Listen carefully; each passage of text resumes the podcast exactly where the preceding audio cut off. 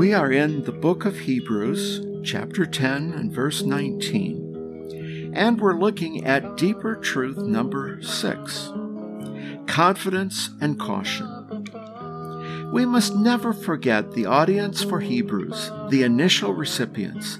They were Jewish converts to the Christian faith who were beginning to return to the Old Testament covenant. Some were further along in this process than others. That was the main reason for the title of the book, Hebrews, calling them back to the messianic faith that complements the Old Testament but does not involve new legalisms and human created rules for religion. Thus, the author of Hebrews brings us to a tension point, now encountered a third time the tension between our complete confidence in God and warnings that we must not take that confidence for granted. God was warning the wayward that there was danger in returning to a dead faith, and that there is danger for us as well. But as we will see, that tension between confidence and caution can lead us to the goal of our faith deep, lasting transformation. We will see the transforming power of God in the many examples of faith when we get to chapter 11. But right now, I'd just like to read a few verses of Scripture from Hebrews chapter 10. Sometimes it helps to hear it read instead of trying to just read it, okay?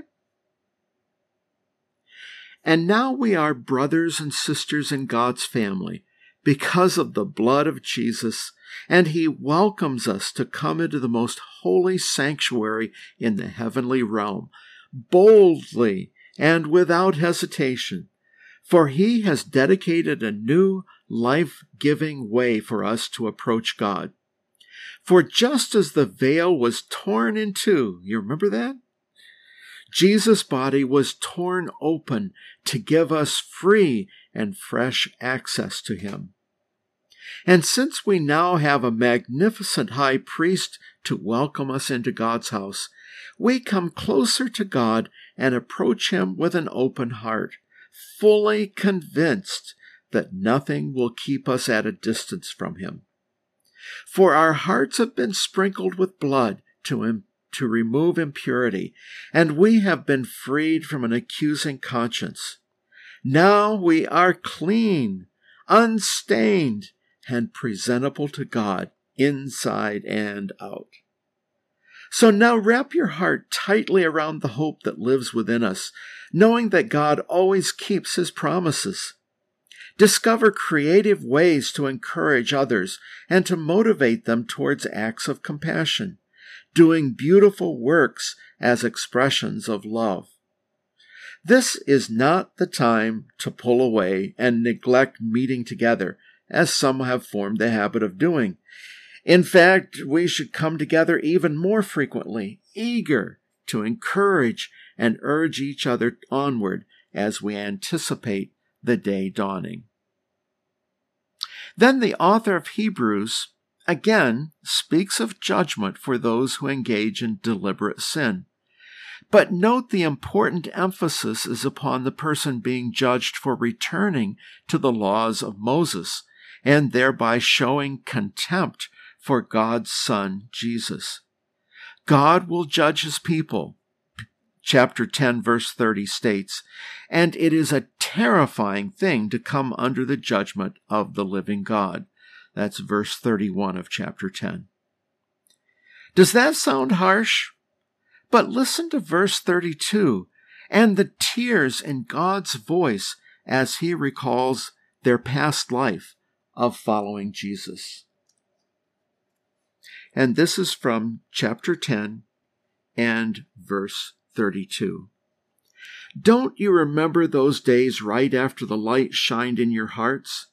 You endured a great marathon season of suffering hardships, yet you stood your ground.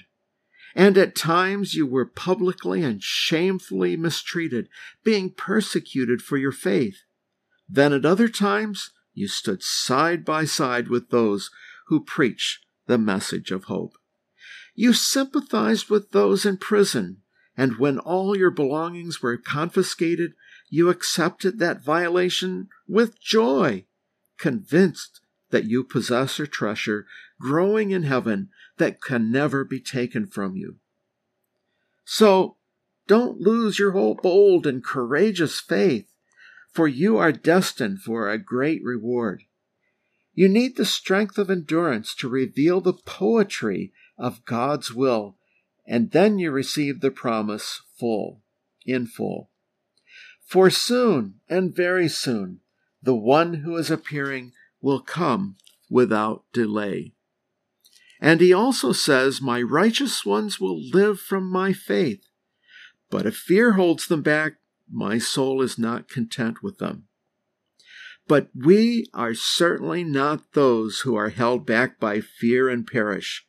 We are among those who have faith and experience true life. And there it is, another deep truth. Live by faith, not fear. That's in verse 38. We have faith and experience true life. That's in verse 39. Next time, we will explore transforming faith, the faith of many Old Testament heroes. But the pattern underlying their faith is remarkably similar to what we experience a process called transformation. This is Brother Don.